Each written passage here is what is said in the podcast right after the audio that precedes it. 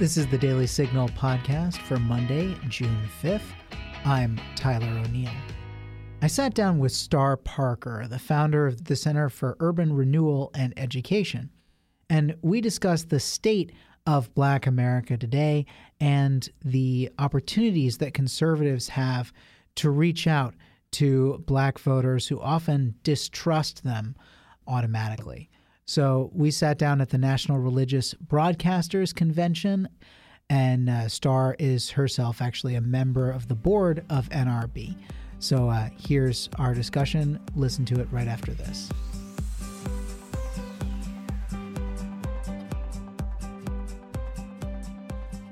Want the inside scoop on what's happening here at the Heritage Foundation? Check out Heard at Heritage, an all-new show replacing the Heritage Events podcast. It'll feature cutting-edge analysis and thought from leading experts in and across the conservative movement and, of course, the Heritage Foundation's premier events and programming, brought straight to you. Check it out at heritage.org slash podcasts.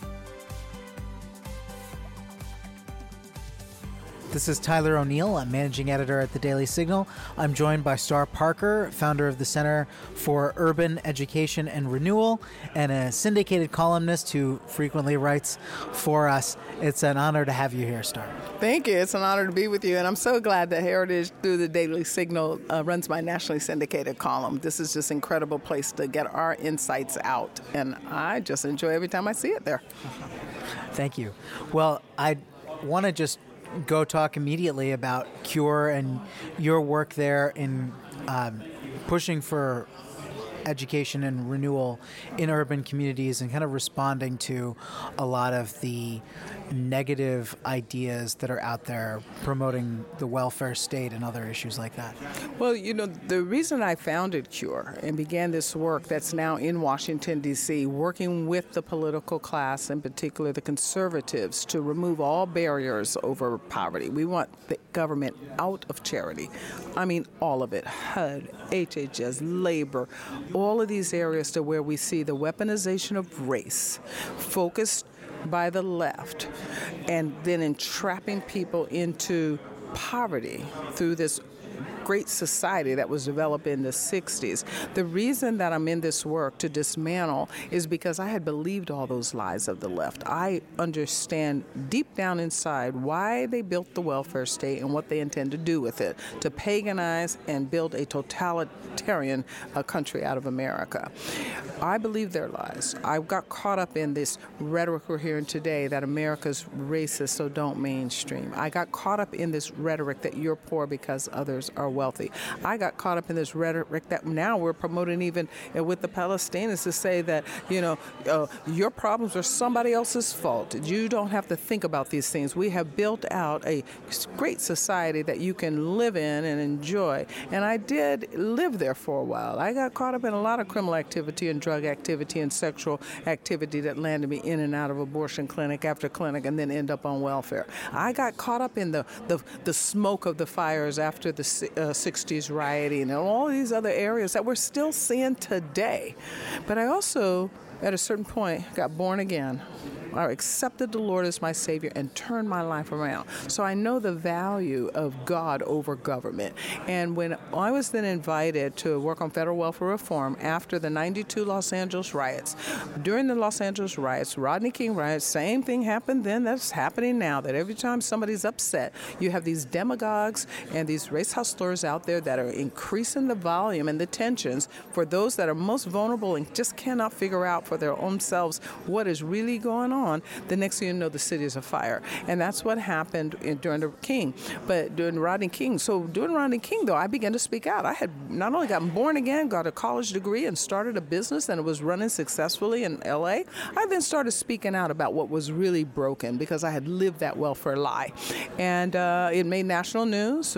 My, my hero, Rush Limbaugh, uh, caught it, did a report on it. Next thing I know, I'm hearing from uh, Jeb Bush, who had just become the governor of Florida, and said, hey, I'm I want to make some of these reforms. What would you think that I should be thinking about? Uh, then I heard Pat Buchanan. I mean, the whole world at that time during the nineties, as the G O P was preparing for welfare reform, uh, were calling and contacting me because I mentioned my story, what I just told you. And in that, not only was I invited to participate in um, messaging out on general welfare reform, I was actually uh, invited to speak at the National Convention because we were successful. It was number eight on the contract with America, and I got to check the box in front of the country. But what happened during all of that discussion, a lot of the rhetoric and tension that we're hearing today, you know, well, what should we do? And even from good people, they're saying, okay, what do you do when somebody, everything in their life is busted? You know, Cure, uh, during the twenty twenty um, so-called Summer of Love and the peaceful protest, we went directly into some of our most distressed zip codes, including uh, in um, Minneapolis, where this began after George Floyd, with billboards, with beautiful black woman on one of them, beautiful black male on another one that said, tired of poverty? Are you really tired of poverty? Now, these neighborhoods, everything's broken. They just, they, their schools are broken, their families are broken, their communities are broken, everything's run by government, so there's just nothing there for them to get another message. So we had to do go billboard route. So we put up on the billboard, are you tired of poverty? Then finish school. Take any job, get married, save and invest, give back to your community. We put a little um, success sequence that, you know, uh, address on it, because that's what we all know as the success sequence. And then we put a little proverb on it, Proverb four ten. Do you know B L M demanded that Clear Channel tear those boards down, bring those boards? They told them, bring them down or we'll burn them down. So they took the only little messaging that this community could have. So anyway, uh, I divert, because now we're coming through welfare reform. And after we were able to finish that beautiful um opportunity, and we're all patting ourselves on the back. Well, you're too young to remember all this time uh, under the leadership I, I of Newt Gingrich. I, I, yeah, I, I read about it. You got to read about it. Yeah. So we're all, but but what we noticed also is that um, you know, the women were taking the jobs. We we thought they had capacity. We knew that they could do it and get out there and work, and they did, and they were uh, being very successful. In fact, I heard from one lady. She said, "You know, I used to hate you when you were all over T V talking about why you were going to change our welfare, but you should see the way my my little boy looks at me now when I get up and put on my little uniform." I mean, I heard from all the best. But anyway, but where what I also knew is we didn't reach down into the communities like where just in twenty twenty we did our billboards. That still was a reality in ninety-six when we did all this. It's still a reality today. So during that time, that's why I started Cure. I said, you know, we just told five million women, nine million children at that time that we had trapped in four thousand housing projects across the country what they should not do. We told them they should not just sit on their talent, on their gift, on their purpose. Uh, they should start investing in their own lives. Go. We're going to put time limits on you, and we're going to put work requirements on you.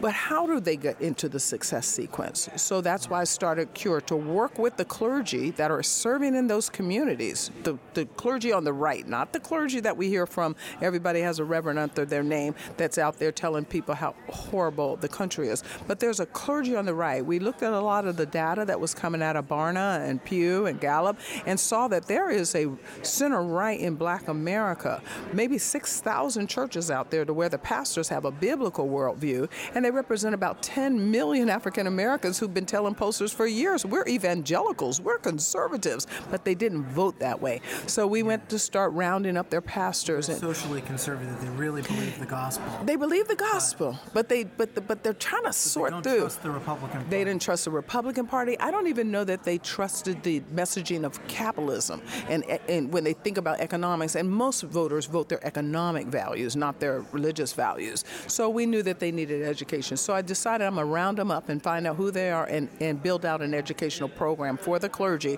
so that the good guys can get their work done in the Congress and add more good guys, because once the lights come on with these clergy, uh, then they would send more good guys instead of one hundred progressives and, and a black caucus that's trying to destroy their community and keep us all out of Florida. Yeah. Well, you also worked with the White House Center for Faith and Opportunity Initiatives under the Trump administration.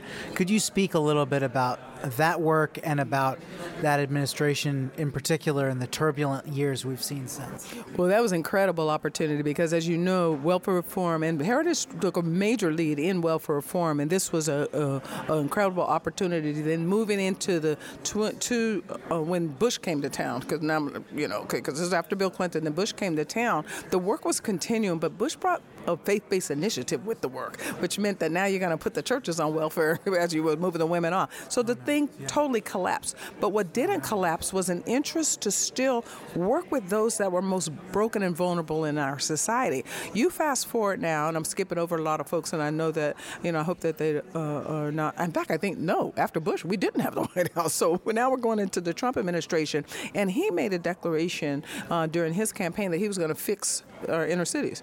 And then he asked black people, well, what do you have to lose? Now, they didn't majority vote for him. In fact, he, at that point, he got about eight, nine percent of black uh, Afri- African-American vote. But he kept with that commitment to fix the inner cities. He said he wanted to do it, and he did. And so he hired uh, Ja'Ron, um, oh, Now, this okay, Ja'Ron Smith, uh, to lead that effort inside the White House. In the meantime, Senator Tim Scott was working on Opportunity Zone initiative. This is something conservatives remember from a long time ago, because Jack Kemp tried to do similar activity to say, why don't we focus attention only on those broken zip codes?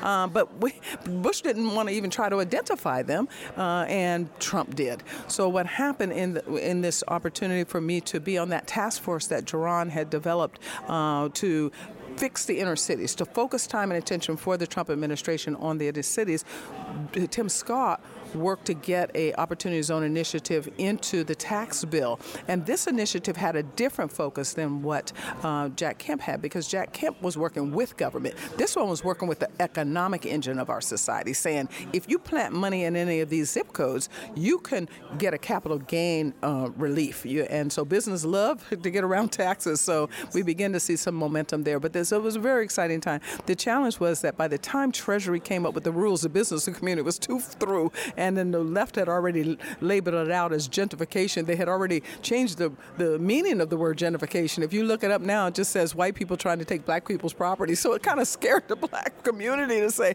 you're not coming in our broken zip codes. But it's really funny because how Trump got even those zip codes, he asked every governor in the state, hey, I want to know what your broken zip codes are. Uh, yeah, yeah. Guess how many governors said no? Not one. Not even the progress. They all gave him the broken zip codes. And so now that's how we know that there are eighty-seven hundred. It seems like a lot. lot. But when you look at all of our society, it's manageable. And it's manageable because now we just have pockets. Like, for instance, I was just in Ohio uh, making a discussion about this and how they can fix their state.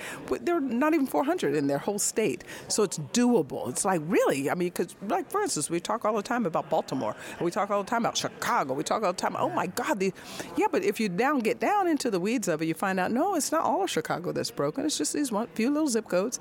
Baltimore's not all broken. People go there and say, wow, this It's kind of beautiful. No, it's just a few little zip codes. So when we look at poverty and that that way, yeah, it all, all is. Detroit, uh, it would come back because they focus time and attention just on those few little zip codes. So that's what CURE does. We look for pastors that are in those little zip codes and try to build the Nehemiah moment. Do you want to fix this? Everything is broken. We're number one in everything ill in the country. And there's an insistence from the progressive left that we become the nemesis of this society. Is that what you really want? And if you don't want that, then help us build. Help us rebuild the three C's that built this country: Christianity, those principles, virtues of capitalism, and the rule of law in the Constitution.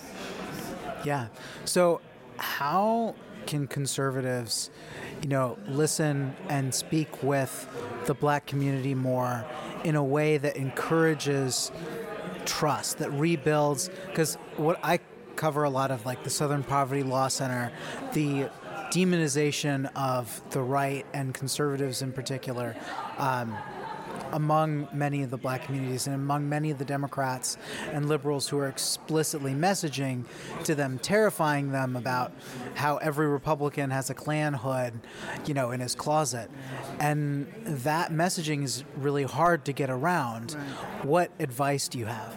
Well, they can come around CURE, because that's specifically the role that we believe we play in the conservative movement. We only and exclusively and very focused look and address matters of culture, race, and poverty. So we do many policy summits in these zip codes. We do a national summit where we bring all of our pastors out to Washington, D C, and they have two and a half days of, uh, I wouldn't want to call it indoctrination, it's education. And actually, Heritage sends over its policy experts. In fact, Heritage policy experts come on my weekly show. I have a weekly television show through CURE. It's called CURE America with Star Parker. So the more the conservative movement helps us, then the more that they're going to help get that message into that community. Not that there are not other things that they can do, but I can't think of anyone that has the same model that we do. And we work with not just your policy institute, all the information gatherers, where we're kind of like preaching to the choir. We're kind of like the evangelists to go into these zip codes uh, with the messaging from, you know, Heritage's Closet, if you will. We do do some of our own study that's more focused and specific to the issues of race and poverty. We just finished one called The Weaponization of Race and How It Hurts America, and so we've been talking about that. We have an annual tome uh, that goes against what the Urban League has done every year, the State of Black America. We even named it the State of Black America, and they sent us a cease and desist from their lawyers. Big, uh, huge law firm in D C. So I said, you know what, we better, we, I'd rather than fight Goliath, let's just change the name. And I like the new name anyway, the State of Black Progress, because it's a lie that blacks are still stuck in the sixties. When you look at black progress, especially through the lens of what Israel is doing now, celebrated its seventy-fifth, I looked at the seventy-five. When we look at the seventy-five years of blacks, we have been incredibly successful in this society. When you think about only one in five is poor right now. When you think about during the Trump administration after the tax bill, we not only saw record low unemployment rates like everyone was talking about, we saw for the first time in the history of this country more black people making over seventy-five thousand dollars a year than making less than twenty-five thousand dollars a year. This was unprecedented. Never in one front page did it make except the Wall Street Journal, and it was below the fold. So we have many, many success stories. One of our bigger challenges, though, in these success stories and the state of black progress is much of that employment is in government. We're building big government, whether it's teachers, correctional officers, post office employees. If it's if it's not city, it's it's county. If it's not county, it's state. If it's not state, it's federal. And this is a real challenge to have that much power in government in one community of people. People who, all of the progressives that they send to Washington, have rooted their um, ideas and their agenda in revenge. This won't work out for the country. And that's one of the things that we're trying to expose right now. Well, I think, you know, it heartens me to hear how much you're working with pastors. And I think of uh, Tocqueville's Democracy in America, mm. discussing the importance of civil society. And it would be amazing to see more of those jobs that are taken by government and where blacks are, thank God, succeeding uh, to have more of a civil society focus. Is that a, a shift that we can see?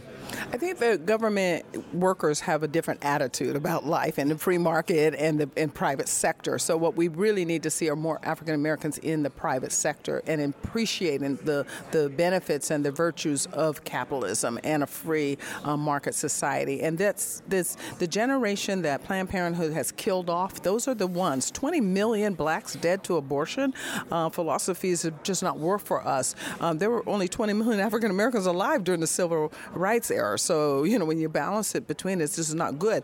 When you think about the, you know, four S's in life, everybody struggles. Then you're sustained. Then you're successful. Then you're significant. But you can't kill off the significant generation. Those the, those folks that have been killed through abortion would be the forty-year-olds today that would be moving the baton toward entrepreneurship and growth. But, you know, innovation and other areas and investment. But we're getting that messaging out there and does need to be out there. You know, it's interesting that you mentioned the because remember when he opened the Democracy of America, he asked three fundamental questions about America. He said, can you guys atone for what happened in your history? Is that a possibility? And I think that the answer is yes, if we deliberately look to do that, um, because there are challenges that have been concentrated in certain communities, and the most vulnerable are are, are hit by these um, these promises of government that is unfulfilling, and they couldn't shouldn't be doing that work in the first place. It it also he also asked a question about um, you know this model. He said, can you really blend altruism and, and ambition? You know, when we look at the market.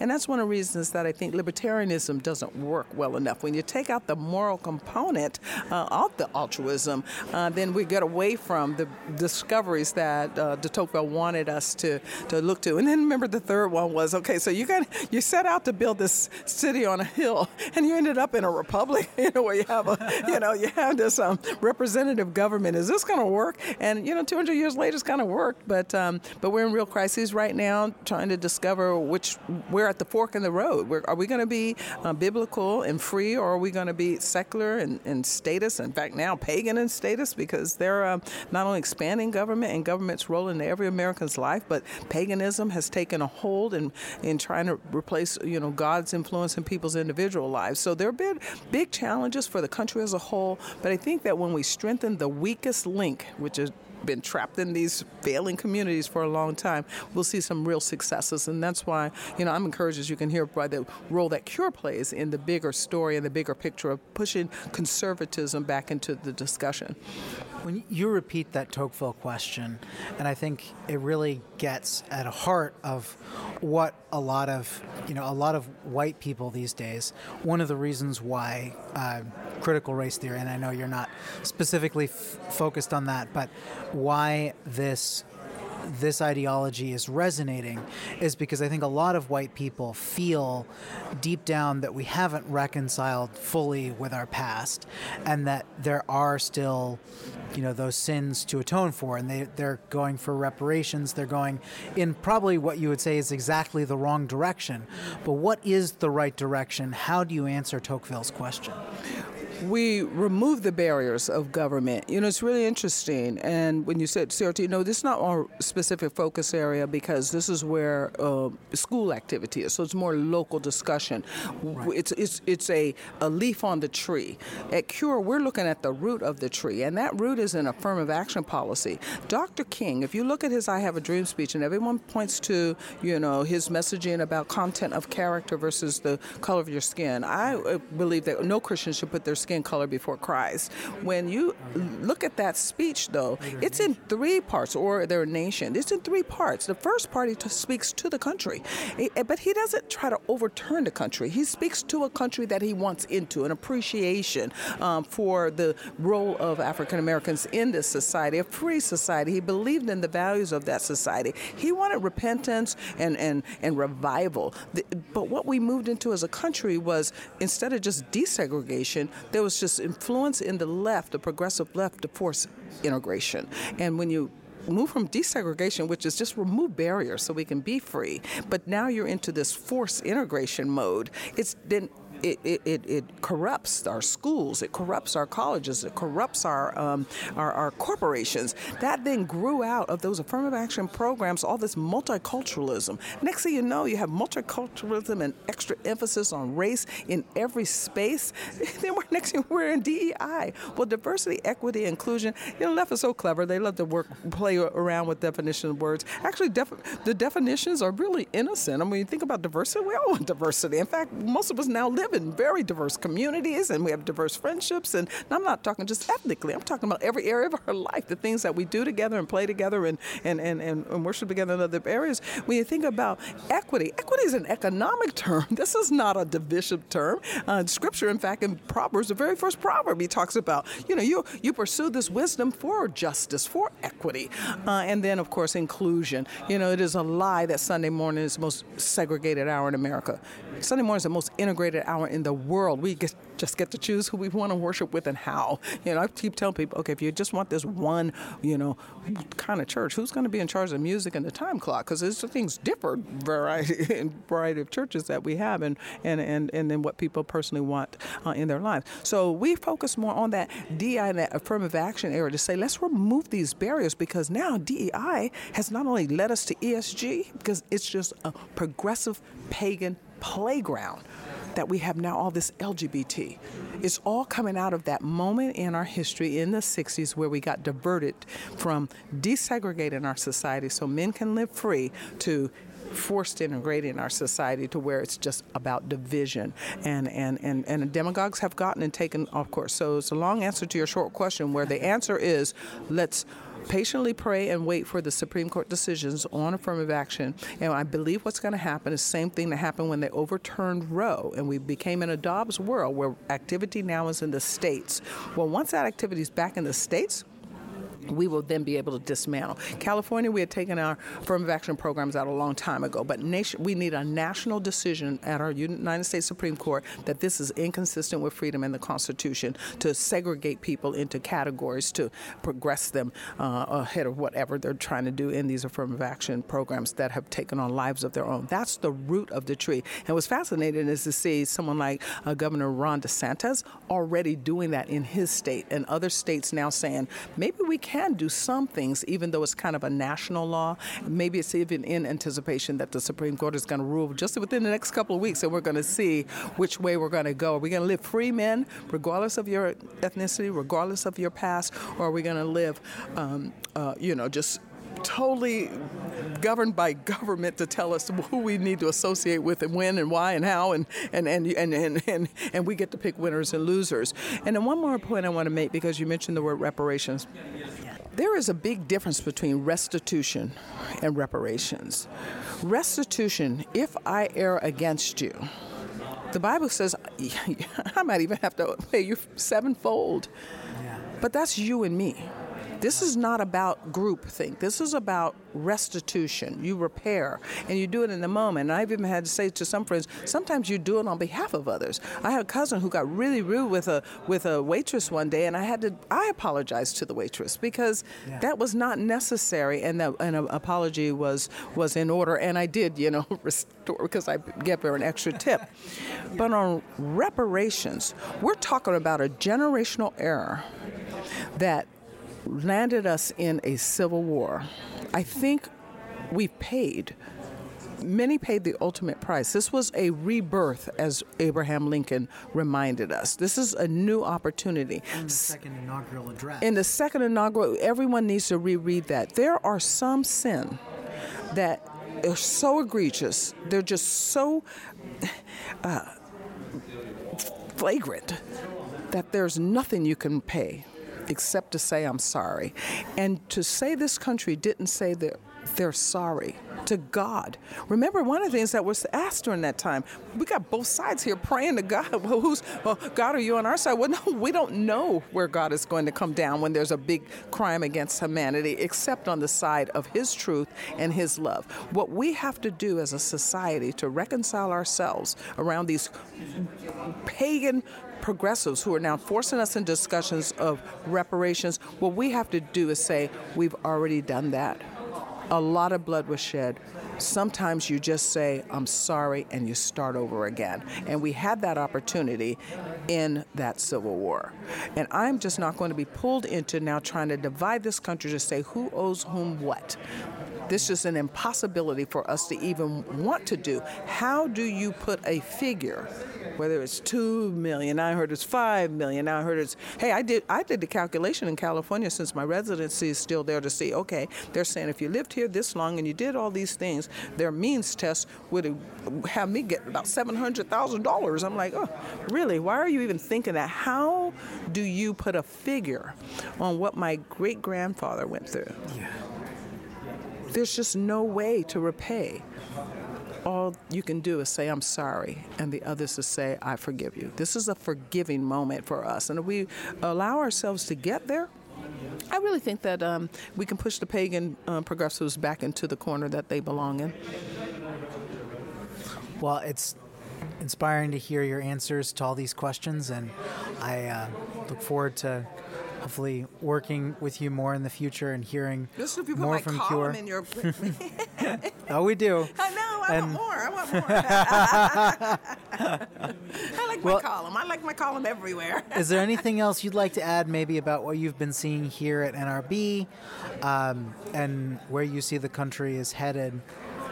Oh, N R B has been fabulous. In fact, I'm on the board here. I'm also on the executive committee. So, you know, full disclosure uh, that um, this is the biggest opportunity we've had to bring uh, communicators, Christian communicators from around the world. We have over four thousand here, owners of the radio stations, owners of the television stations, owners of the, the print, owners of the, the, the, the everything. I mean, your broadcasts, the whole uh, enchilada when it comes to communicating with publics. Uh, when you have a society like ours where one hundred million people still get them to go to church on Sunday morning. Uh, these are the people that speak to their lives, and they're not necessarily political lives. Most of the people that of the evangelical world that get up and go to church on Sunday morning and tell their kids to behave all week, and we're going to go to Bible study on Tuesday.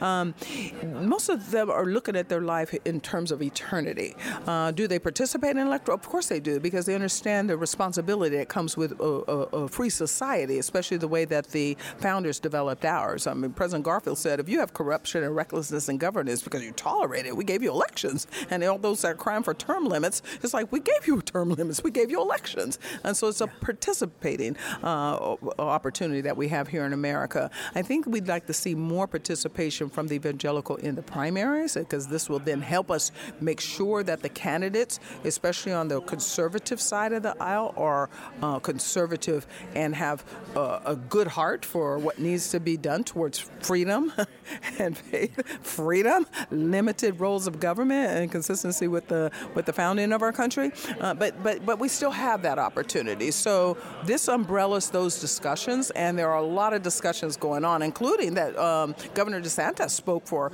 uh, what forty minutes and couldn't even get through all of his sentences because they kept standing up, giving him major ovation. I mean, it's like, okay, the guy is, you know, a lot of people say, well, he's really stiff. Well, he's a soldier. I mean, we could tell he's a soldier, you know, because he's very um, uh, trained by the our, our military. Uh, but um, well, and Trump was also here Trump, speaking I'm, remotely. I'm getting there. Oh, I'm getting there, okay, too. Okay, yeah. Good. Oh, no, I'm getting to, to the difference in the two. So you got a soldier in one place where he is just in the audience, and they're into everything that he's saying.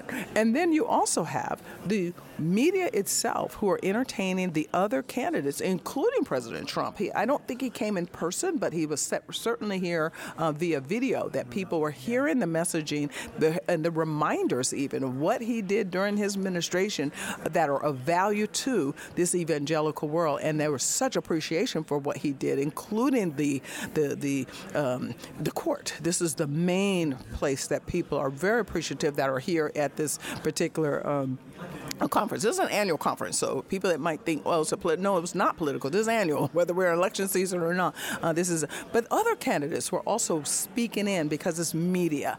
Uh, you have every voice of everyone that touches into the evangelical Protestant world uh, here. So there were many a candidate's voices heard. It was really interesting.